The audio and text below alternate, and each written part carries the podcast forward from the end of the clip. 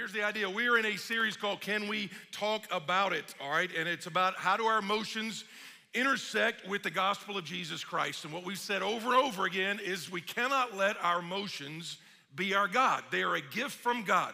But when they become our God and they rule, in today's language, we'd say, that's just my authentic self. Well, listen, if you're a follower of Christ, our emotions are to be governed by our will and by our heart, or excuse me, by our will and by our mind to say, you know what, my emotions are great, but they cannot rule over me. They are a gift from God, but they are not God. And so what we've been doing is we've been looking at some of the ones that are like super prime right in the front.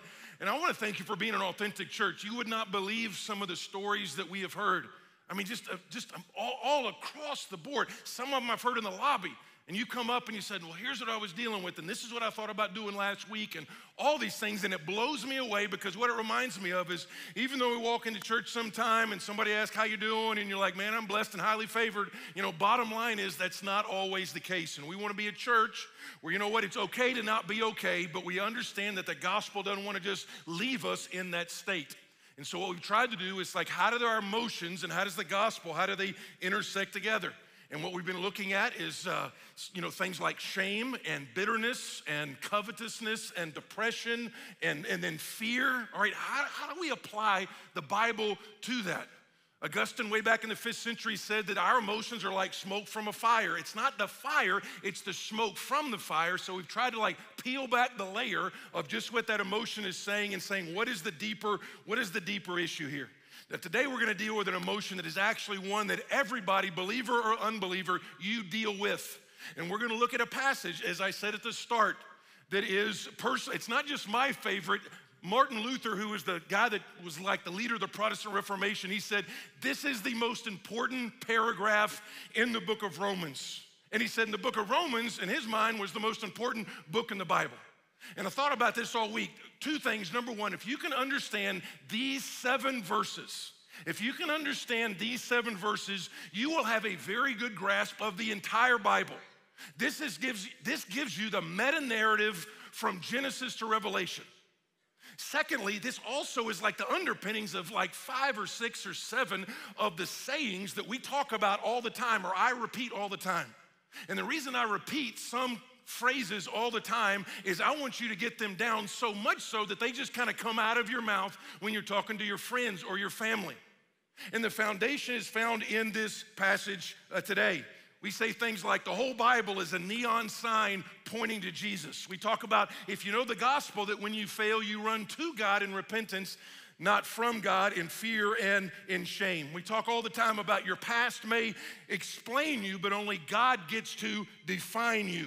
We talk all the time about there's really just two religions in the world. There's self-atonement, there's self-atonement, and there's sacrificial atonement. So all this stuff finds its foundation in Romans chapter three.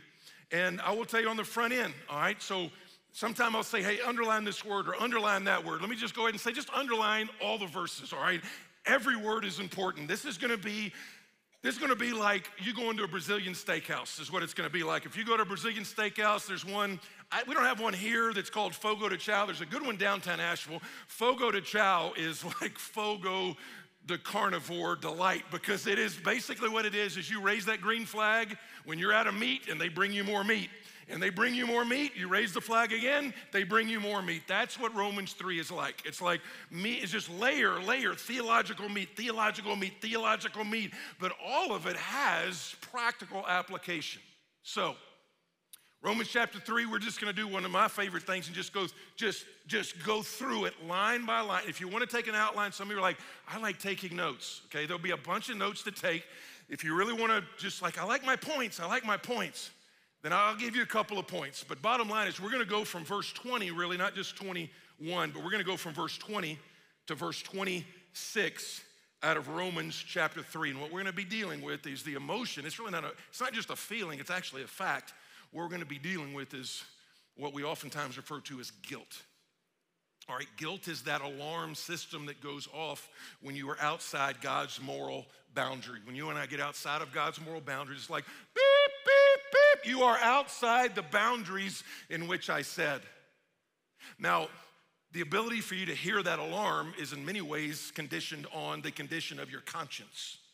Your conscience, the Bible says your conscience has a bunch of different conditions. Sometimes your conscience can be seared, other times it can be calloused, other times it can be super, super healthy. But one of the things this is, is it shows us that guilt is something that we struggle with, and guilt is something that the gospel talks about all the time. Many psychologists say in order to be happy, you need to be, you need to have a sense of safety, you need to have a sense of, of significance, and you need to have a sense of you, that you're clean. And the gospel actually hits all of those. And one of the things that we talk about also all the time is every once in a while when one of these reports comes out, you're like, finally, science is now catching up to what the Bible has said all the time. Because the gospel says, you know what? You are significant. You are significant enough for the Lord Jesus Christ to down a tree for you, all right? You're not some accident that happened. You are made in the image of Almighty God. Clean is what we're going to talk about today, though. All right, that feeling of guilt that I did it, I have regrets, I have this overwhelming sense of, you know what, that's always keeping me down. I can't move forward with God because my enemy is always bringing up my past. Now, one last thing is, uh, contrary to popular belief, guilt is not always bad. There is false guilt, but there's also true guilt. Oftentimes, guilt can be God's messenger to say, listen, st- stop hurting yourself. Don't hurt yourself. It's kind of like, like I said last week, it can be that feeling of like, hey, don't touch a hot stove. You touch that stove, it's gonna hurt. That can be what guilt is like. It's listen, don't go there, don't go there, don't go there. And loved ones, here it is. If you try to apply any other worldview, any other kind of silly power of positive thinking to try to get past guilt, it'll be like you trying to smother a forest fire by like throwing your body on it. It, it just doesn't work. Maybe for a week, maybe for a month, maybe if you move cities, but the amazing thing is in this, in this text, every single answer about guilt is both given and remedied. All right, so here's the context. Uh, one of these years, we're just gonna take like half a year and go through the book of Romans. That's what we're gonna do. But Romans three, I look back and it's like fifteen years, if this is the most important paragraph like in the Bible, and I'm like, I have never preached on this passage. That's like, man, this is like, so this, we got about a three hour sermon, but here's here's the idea. The context is this. The Apostle Paul has been layering these arguments for the first two and a half chapters. For two and a half chapters, he's laying these arguments that basically say this. Whether you are, whether you are irreligious or whether you are religious, you need the gospel. Whether you are an irreligious, just a rebel against God, you need the gospel. That's chapter one. Chapter two is if you are religious, if you are a rule follower, you need the gospel as well. And then, then he gets to chapter three, and he says in verse twenty, for by works of the law, no human being will be justified in his sight, since through the law comes knowledge of sin. All right, review. When you see the word law there, it is talking in general about the six hundred plus Jewish laws in the Old Testament, in general. Specifically, he's talking about the big ten, the Ten Commandments, which we'll go over here in a second, the Ten Commandments. And if you hadn't been here, what we've talked about, and one of the cliches that I said earlier, was that God's law, God's rules, specifically the Ten Commandments, serve, in one hand, they do serve like a map. Remember the context when God gave the law. There were people that had been in slavery for four hundred years. He was forming a nation who had not had to rule themselves for four hundred years. So he said, listen, Moses, here are ten commandments in which by you rule this nation or you lead this nation. This is how you relate to each other. This is how you relate to me. So in some ways, it is God's map for human flourishing. It's like, listen, this is how your marriage works better, and this is how your parenting works better. That is true. But the New Testament says there's a bigger purpose than just a map, and that is a mirror. That when you and I look at those Ten Commandments and we understand that we've broken them all, it serves as a mirror because we look at the mirror and we look at the mirror of the Ten Commandments and we're like, uh-oh, uh-oh, I'm in trouble, I'm in trouble. And the problem, and the problem is us. All right, first definition, verse twenty, see how it says the word uh, righteousness? You see the word, you'll see the word righteousness and justified, and it's the same basic word, and, and think this, it means right standing before God. It doesn't mean activity as much as it means identity. And so verse twenty ends by saying, nobody's going to be justified in his sight since through the law comes the knowledge of sin. So uh, sin, we usually think of as something on the eve- evening news or something out there in the marketplace. And, but with sin literally means it's an archery term. It means that you have missed the bullseye. It means God has a bullseye and you and I have missed it completely. Now, it doesn't mean that you and I don't occasionally do some good stuff, but think of it this way. If you get five shots at the bullseye and you just duck your first couple in the ground, it really doesn't matter if even the next three you just are like, you know what, bullseye, bullseye, bullseye. Why? Because you've already blown it. Because God's standard is perfection, perfection. He says, be holy as I am holy. And then we look at the Ten Commandments and they're like, uh-oh, I've messed up. Okay, so here's the deal, church. You gotta do this in Hendersonville, you gotta do this at Brevard. If you don't do it, at least at Arden, if you don't play with me in this game right here, I'm gonna bring you up on the platform. So just go ahead and play with me on this one. So put your hand up like this. You don't have to put it up like this, just put your hand up in front of you, all right?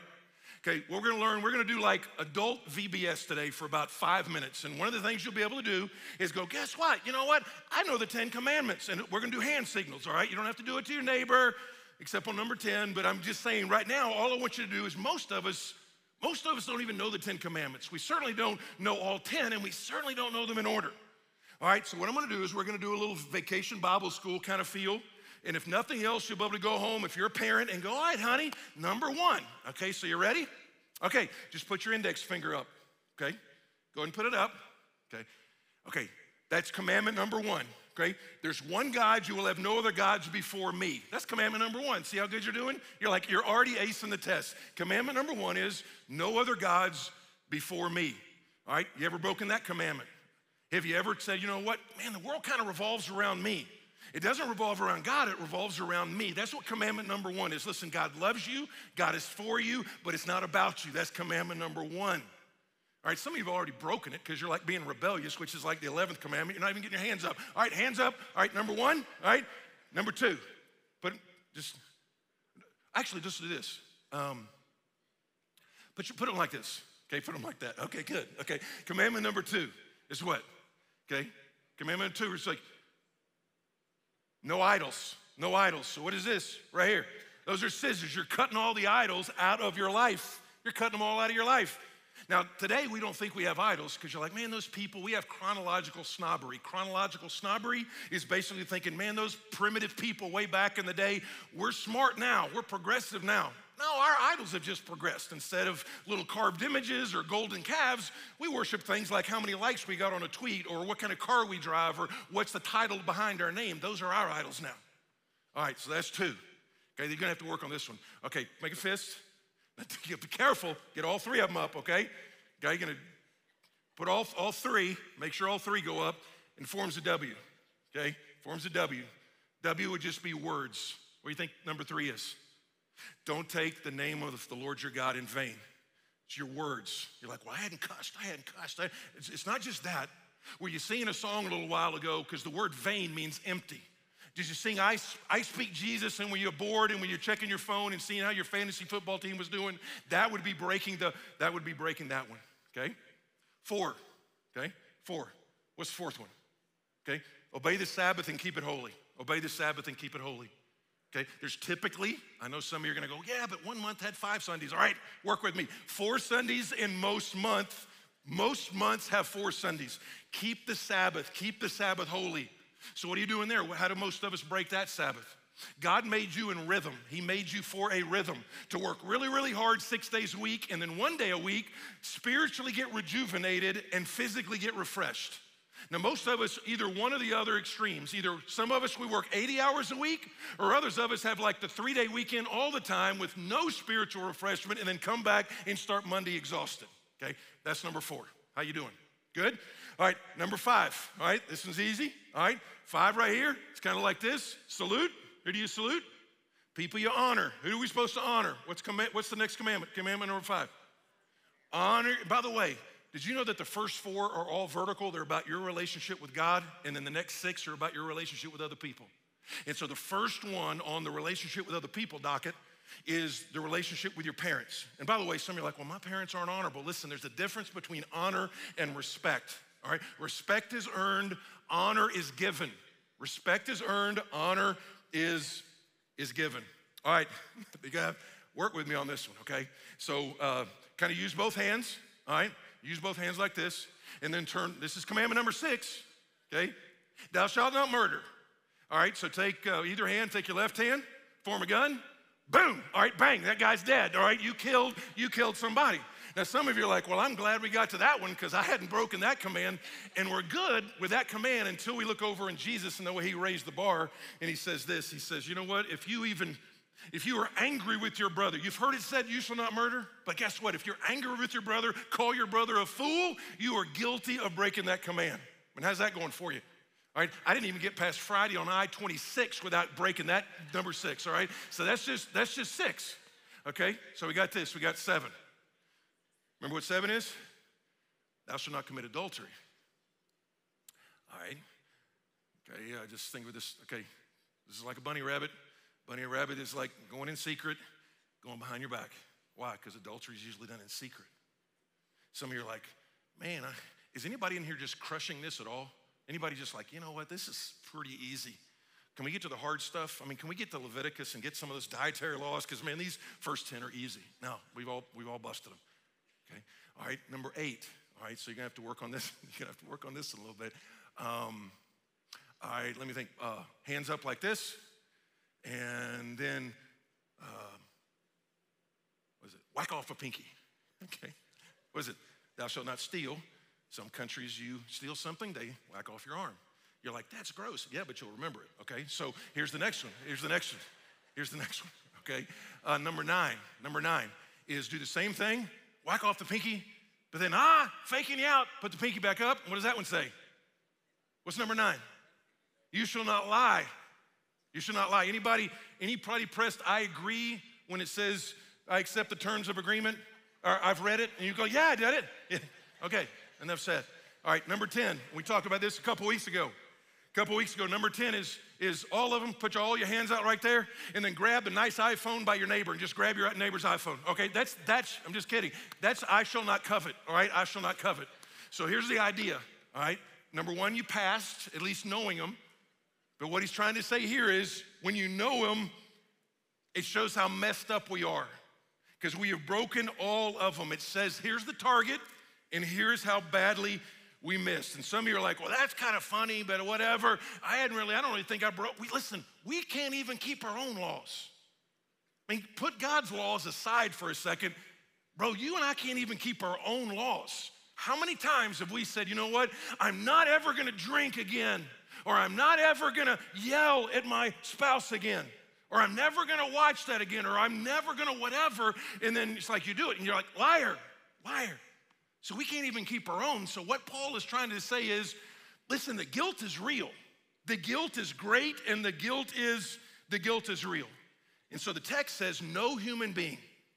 And some of us struggle with that because we like look at the news and we're like, you know, I'm kind of better. I'm better than those, those people. I'm a, I mean, I know some people have sinned, but the bottom line is you got to understand you do not have what it takes. Think of it this way when it comes to comparison.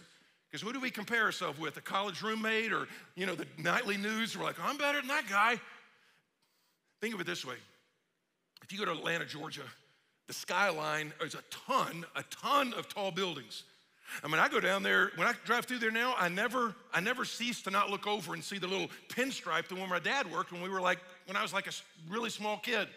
That used to be one of the tallest, if not the tallest building in Atlanta. Now it's like a shrimp compared to all these other ones. And so when you're driving through Atlanta, the difference in height of those buildings is easily noticeable. But if all of a sudden you were like to go up to the moon and look down at Atlanta, Georgia, and look at the skyline from the moon, you could not tell any difference between those buildings. Why? Because the perspective is different. And what I'm trying to show us is the text is saying God is so holy, when he looks at us, you might be a little bit better sinner than this next person's a sinner, and they might be a little bit better than that person, but bottom line, God is so holy, God is so holy, it just says sinner. And sometimes people kind of speak up now and go, that's not even fair. How in the world can God set a law and a target that we, that he sets the bar so high that we cannot attain it. And so what the answer to that is, is what the reformers way back five hundred years ago called alien righteousness. There's got to be something from outside of us that answers this problem. How do you have a holy God who's also loving, and yet you've got sinful people? How do you break that guilt? Because he's saying the guilt is real. So here's the, here's the answer. This is like the part that you want to just, this is amazing. But now, I told you last week, when you see the word but in the Bible, if God, if it's about God, that's usually good. If it's about attributed to people, that's usually not good. And here it's attributed to God. But now the righteousness of God has been manifested apart from the law. So in other words, moral modification, self-atonement, you doing what you cannot do, he said, there's a righteousness of God that has been manifested apart from the law, although the law and the prophets bear witness to it, which, by the way, that's why I'm always telling you, listen, the whole Bible, this is an example of the whole Bible, because the law and the prophets is the whole Old Testament. That's why I'm telling you all the time that all of that stuff is not just about, hey, dare to be a Daniel and have faith like an Abraham and all. That's not what it's saying. Primarily, it's pointing toward, it's pointing toward Jesus. It is a neon sign. Just like if you're driving to Franklin from Asheville, there'll be a sign that'll say like Franklin, thirty-one miles. That's not Franklin. It's just telling you Franklin is up ahead. And so these prophets, through shadows and symbols and sermons, what they're saying is, listen, there's a rescuer. He's not here yet, but he's coming up ahead. And so that's what Paul is saying. It was the righteousness of God, what? Through faith in Jesus Christ who, for all who believe. For there is no distinction. The distinction there is talking about religious or non-religious, the Jew or the Greek. For all have sinned and fall short of the glory or the standard of God. Now, verse twenty-four has two words. twenty-four and twenty-five have got three words total, but two words in twenty-four.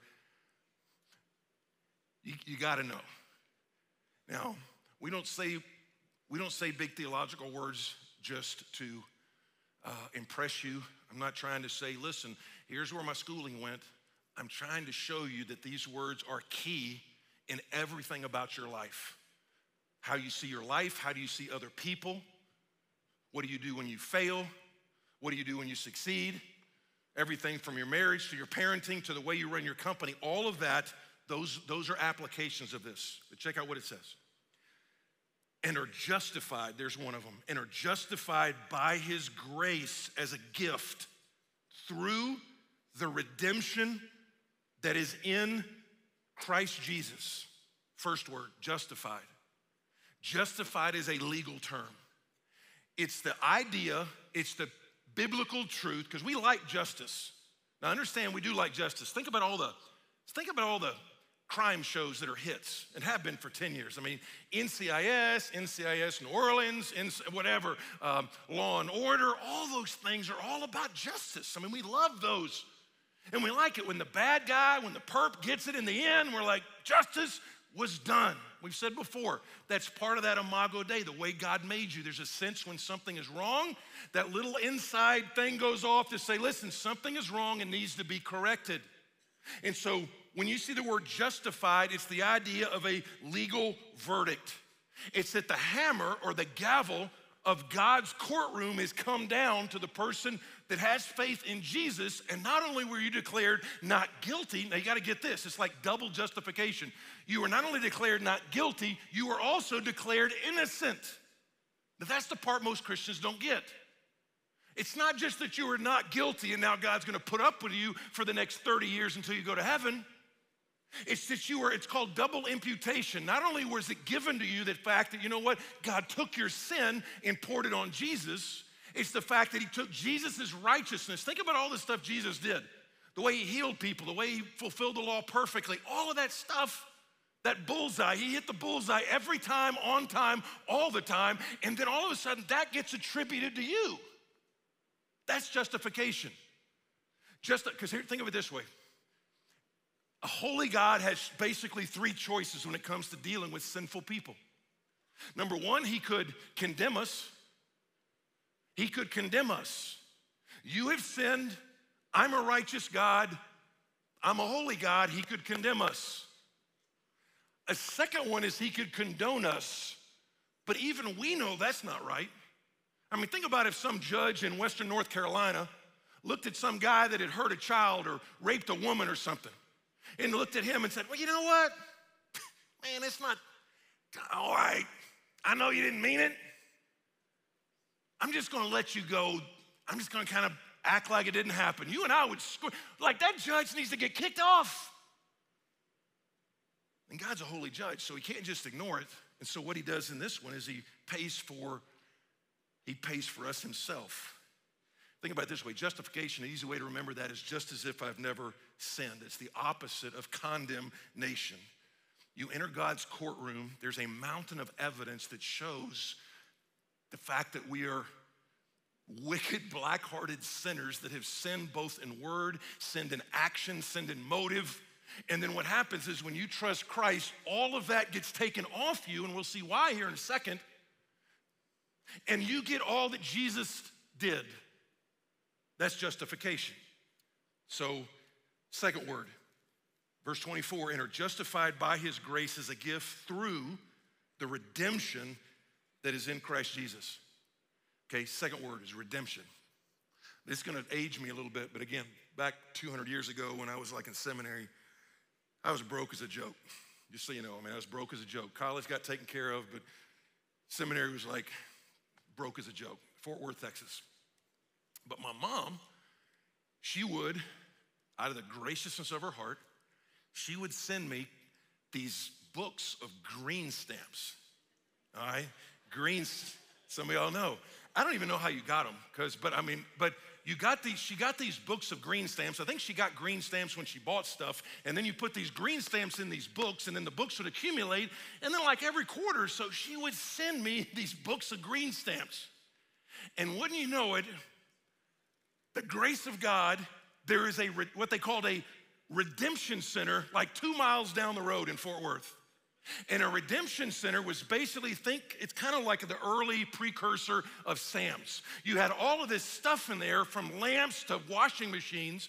And what you would do is you could take your books of green stamps and you would go, and then let's say I needed a lamp.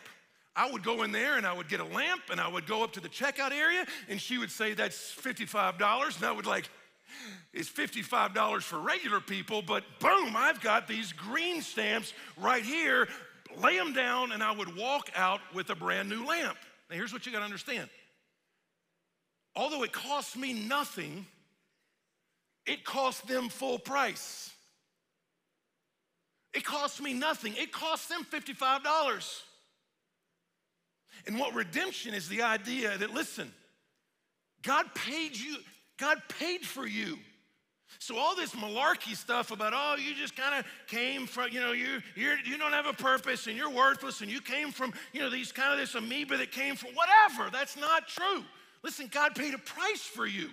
You're not worthless. You're not unknown. God knows you. God saves you. God made you. And so when you look at this, he redeems you if you're in Christ. And it gets better. You're like, how does that even happen? Last, last word, this is one we've talked about. If you've been here, this is one we've talked about. Last couple verses, verse twenty-five and twenty-six. This is like amazing. Whom God put forward. And see how he's building it? How God put forward as a, and here's our word, propitiation. Propitiation. Don't say it three times fast, but you can say propitiation. Propitiation. By his blood to be received by faith. This was to show God's righteousness because in his divine forbearance, that just means God was patient, he had passed over the former sins. Think former, think, a lot of times people are like, well, how were people in the Old Testament saved? I mean, how were people like Noah? How were they, how were they saved? And, you know, Abraham, I mean, Jesus wasn't there yet. And what you're gonna see is the same way Noah gets saved and the same way Abraham gets saved and the same way Isaiah gets saved is the same way you get saved. How is Noah's guilt taken away? How is Abraham's guilt taken away? It's the same way your guilt is taken away. Same way. They, by faith, look forward to what Jesus would do. We, by faith, look back at what Jesus has done. And so that's what he's saying. He's saying, by his divine forbearance, he has passed over former sins. Last verse. It was to show his righteousness at the present time, so that he might, this is, this is so cool, that he might be the just and the justifier of the one who has faith in Jesus. All right, for probably the twelfth time, let me drill down on what this word means, because this in some ways is like the kernel of the big picture of what the Bible is about. Propitiation literally means a, a payment that satisfies. And what this is doing is also linking Jesus to the Old Testament. You're like, how? The word for that is translated here, propitiation, is the word hilasterion. Hilasterion is the Greek word for mercy seat. All right, stay with me. The mercy seat was the covering on top of the ark. Think Indiana Jones. It's a great documentary. Just kidding. Um, but think Ark of the Covenant, all right? Ark of the Covenant. The Ark of the Covenant was where they kept a, some, a bunch of stuff, including like the Ten Commandments. And then there was a, it's a, it's a seat, but it's, think of it as, a, it's almost like a lid that was put over it. And so here's what would happen for hundreds and hundreds and hundreds and hundreds of years. You can read about it like in the first half of your Bible. There was a day because the people of God could not go into the presence of God. You understand that? In the Old Testament, you didn't just waltz into church with a latte in your hand and like, well, let's just talk. No. What happened is the people of God could not go into the presence of God. And so what they did is they had priests. Now, again, I know we got a bunch of Roman Catholics here and former Roman Catholics and all that stuff. And listen, I love you. But what this is showing you is, listen, you, if you're a Christ follower, you don't have to go through a man to talk to God. And so how did that happen? Well, what happened back then was the priest would do two things. On There was one day a year called the Day of Atonement. Atonement. All right, atonement is very, very similar to uh, propitiation. All right, so just think of it this way. One day, one, one day a year called the Day of Atonement, the priest would be able to go in what they called the Holy of Holies where the ark was. That's just one day a year. So what he would do is, first thing he would do is the people would come to the priest and they would confess their sins to the priest. The priest would then, first of all, he would go to a goat and he would put his hands on the head of the goat and confess the sins of the people on the head of the goat, and they would send the goat out into the wilderness. That's where we get our term scapegoat from. And so they would send him out in the wilderness, and the idea is our sin is leaving the camp. Our sin is leaving, and as far as the east is from the west, so far as he removed our sin from us. That was the idea. They actually, some extra biblical stuff said sometime those goats would like wander back into camp and it would freak the people out. So they sometime would like help him over a cliff. You know, hey, just, you know, we don't want you coming back on us again. But then what would happen is the priest would go and he would have to cleanse himself. He would purify himself, and then he would take a spotless lamb. Now check this out. He would take a spotless lamb, he would slit the throat of the lamb, and then he would paint blood on the mercy seat, on the propitiation, on the hilasterion. And so what's happening now is that when God up in heaven will look down at his law that was broken by his people, he wouldn't see the broken law, he would see the blood of the spotless lamb. And so that hundreds of years later, when John the Baptist steps out and says to, about Jesus, behold, the Lamb of God who takes away, doesn't just pass over, takes away the sin of the world, that's what he's talking about. He's saying mercy is found in Jesus. All those prophecies, all those promises, all those pictures are being fulfilled in Jesus. Now, I got to warn you, just as your pastor, let me warn you here. And I'm not bad-mouthing anybody because I'm not naming anybody. I would just call it liberal theology. Liberal theology is typically just theology that gets away from the book. We can have disagreements about what the book says, but the nature of the book, that begins, and so liberal theology, and we're unashamedly Bible. And if you're like, man, I don't believe the Bible, we'd love to have that conversation with you. Actually, in about three weeks, I'll, there's actually a sermon upcoming about why you can believe the Bible, uh, the, the, the authenticity of the Bible, how we got our Bible. That's coming up in about three weeks if you want to mark on your calendars. But here's, here's the idea. Liberal theology, and usually liberal theology comes out of minimizing one aspect of God's character and maximizing the other one. Typically what it is, is liberal theology is very uncomfortable with the wrath and the justice of God and the holiness of God, and very comfortable with the love of God. And that makes sense. But if we don't take God for who he is and who he reveals himself to be, then we, it's like a seesaw. It's like, boom, you're gonna get way out of whack. And so what liberal theology will say is, man, the cross and stuff, I mean, that was not a picture of a just and holy God pouring his wrath out on Jesus. That was a picture of just how much God loves us. To which I would say, what? How? How? I mean, Jesus showed how much he loved us a thousand different ways. A thousand different ways. The way he healed people, the way he comforted people, the way he did all of that stuff.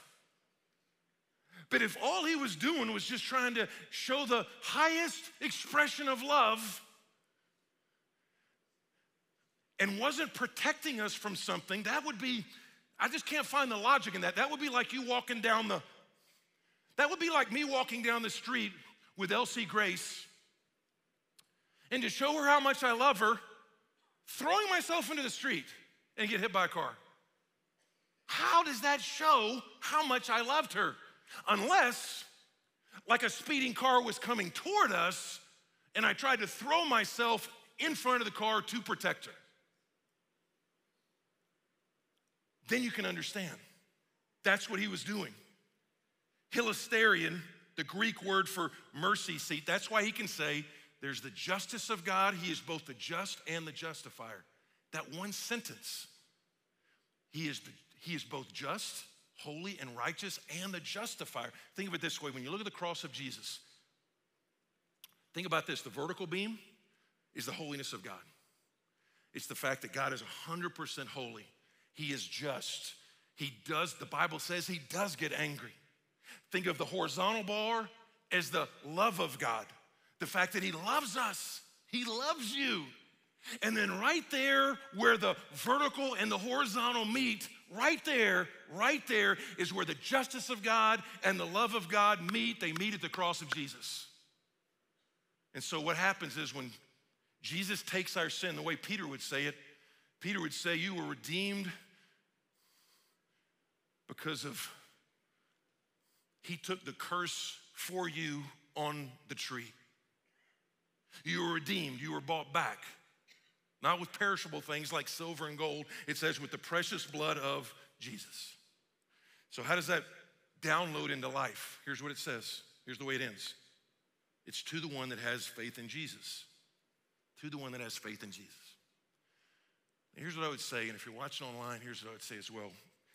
The only negative part about faith, and that word, it's a great translation, it's just the fact that we, particularly here in the West, we have kind of watered faith down. Faith is, to some people, has come to believe, come to think, it's like a mental assent. I believe that Jesus died on a cross, which is not the whole picture of faith. The word faith there, pistuo, actually means to trust in. I don't have a chair up here, but if I were to have a chair up here, I would say, you know what? I believe the chair can hold me up. That is the way some people think faith is. Biblical faith is I'm gonna sit down in the chair. And that's the way it is with faith in Jesus. You can grow up going to church, you can grow up being a deacon, you can grow up doing all that stuff. And you know what? I believe Jesus, I believed what Jesus did. I've seen the flannel graph, but it is not until you believe not just that he did something for you, you believe in the Jesus that did something for you. I don't mean to, praying to receive Christ can be a very valid expression of repentance and faith. It can be, it really can be. But don't miss the fact that praying a praying the sinner's prayer, there's not that formula in the Bible. The formula in the Bible is not pray a little prayer and everything's great. What the Bible talks about, the closest that it comes to that is to John chapter one says, to as many as received him, to them he gave the right to be children of God, to those that believe, pistuo, in his name. And so the idea is, the way we talk about it a lot, is surrender to the lordship of Christ. And so the question you got to ask is, has there been that time? Has there been a time where you actually surrender to the lordship of Christ? Not just believe, you know, that Jesus did something, but believe in Jesus. And so let me give you one quick difference and then we'll respond. I said earlier, there's two ways. There's, there's basically two ways your sins can be propitiated or atoned for. One of them is self-atonement, which means this. It's like, God, I got this. I'm good. I got this. I got this. And then you go do what you want, when you want, with who you want. The problem with that is the Bible says that the cost to pay for that is, is eternity, no matter how good you think you are.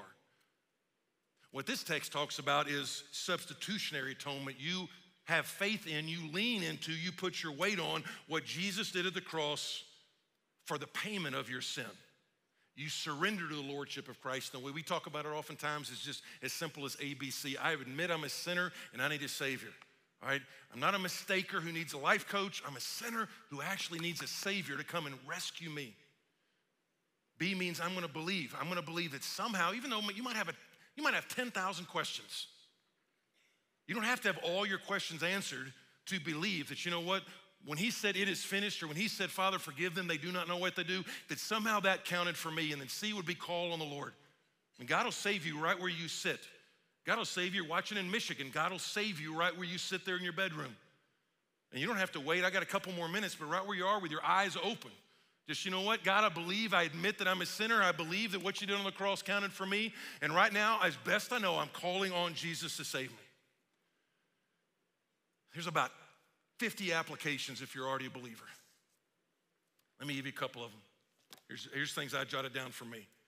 I'm not gonna go through this verse, but just so you know, the next verse simply talks about if you're gonna boast, which means confidence, if you're gonna boast, boast, don't boast in what you did.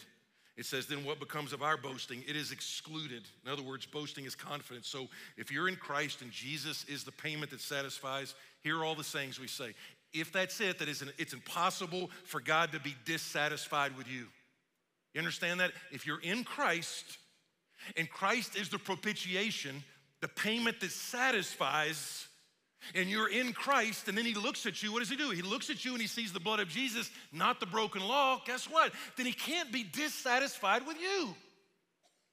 He can't even be, think about it this way, in order to be disappointed, for somebody to really disappoint you, guess what has to happen? You gotta surprise them, right? Somebody doesn't do what you thought they would do, and so you're now disappointed. I remember sometimes parents, that's like the ace in the hole. All right, if spankings don't work and whatever else, you're like, well, I'm just disappointed in you. And why are you disappointed? Because you didn't expect that. Here's a newsflash for you. You will never do anything that God is like, man, I didn't see that coming. I did not see little Johnny doing that at all. Never at all will that happen. So what are some things we can get? If, if Jesus is the propitiation, I love this one. It was like on Instagram. I jotted it down. Religion says I messed up. My dad is gonna kill me. The gospel says I messed up. I need to call my dad. I love that deal. I love that. When the enemy says, you know what, you are condemned, you are unfit for use, you need to be able to have something there and say, no, Jesus was condemned for me, and therefore there is no condemnation left for me. You gotta be able to say that. Apathy. I don't know, again, I don't know how y'all sing. It took us a while here at the Arden campus. I love you. Those first two songs, you all sang fairly lame. I'm just saying, you all sang, fa- they sang great, you guys sang lame, I'm just telling you. When it came to I Speak Jesus, you kinda got into it a little bit. But let's say you're apathetic in your walk. You know it. It's been a long time since you wanted to get in the Word. It's been a long time since you really got into worship. You're like, what? I need, I need something to fire me up again. Here's what Spurgeon said. I love the way Spurgeon put it. He says, when we think too lightly of sin, we think too lightly of our Savior.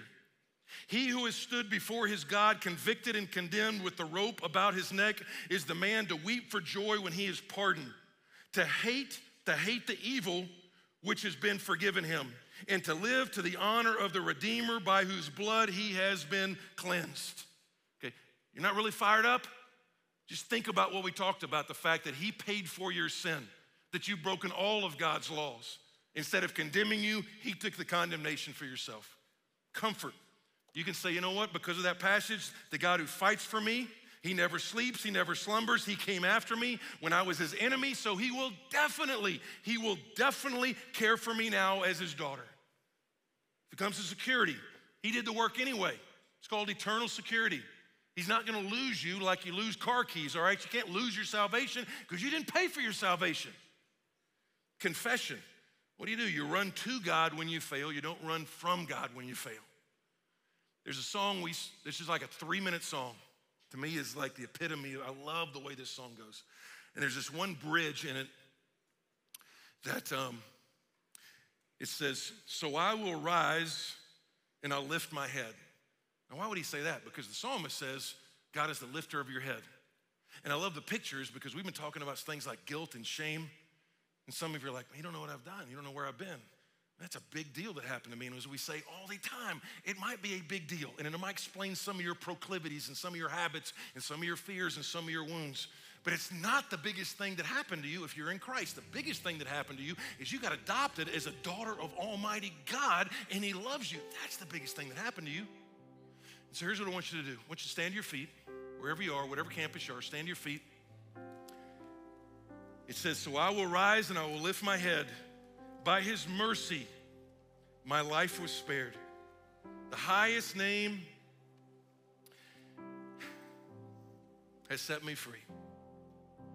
And so what we're gonna do is, we're gonna do what we always do in some form or fashion.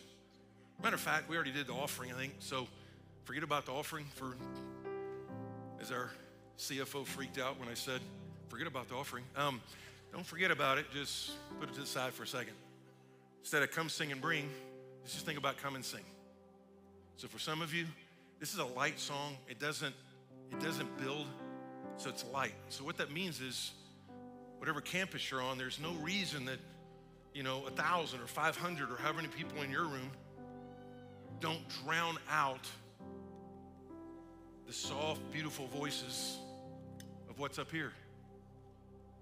Do not take the Lord's name in vain. Don't take it in an empty, vain, frivolous fashion. For some of you, it's the idea of, I need to go up there as fast as I can. I messed up. Instead of my, I messed up, my dad's gonna kill me. I messed up, I gotta get to my dad. Some of you need to come up here and just thank God for the fact of what he's done in your family. Listen, I've heard the story, you sent the email. The question is, I'm glad you thank us, but you need to thank God for that. God's the one that brought your husband back. God's the one that told you, hey, don't take your life. God's the one that helped you break that addiction, not us. That's all I am is the messenger. Listen, God is the one that actually does it. So if you haven't already, come up here and thank him for that. Father, we want to thank you for, uh, thanks for the gospel. This passage is crazy awesome. We don't even know how to respond. And the words that I had were so limited. Thanks for putting a few big words in there that we could really marinate on and think about and let them get down to the just to, to our bones. Gotta pray the next three minutes or so across all of Western North Carolina. At least in seven, seven different places, there would be the name of Jesus would be lifted up, that the people of God in the presence of God, singing back to God, that you would be pleased with what goes on.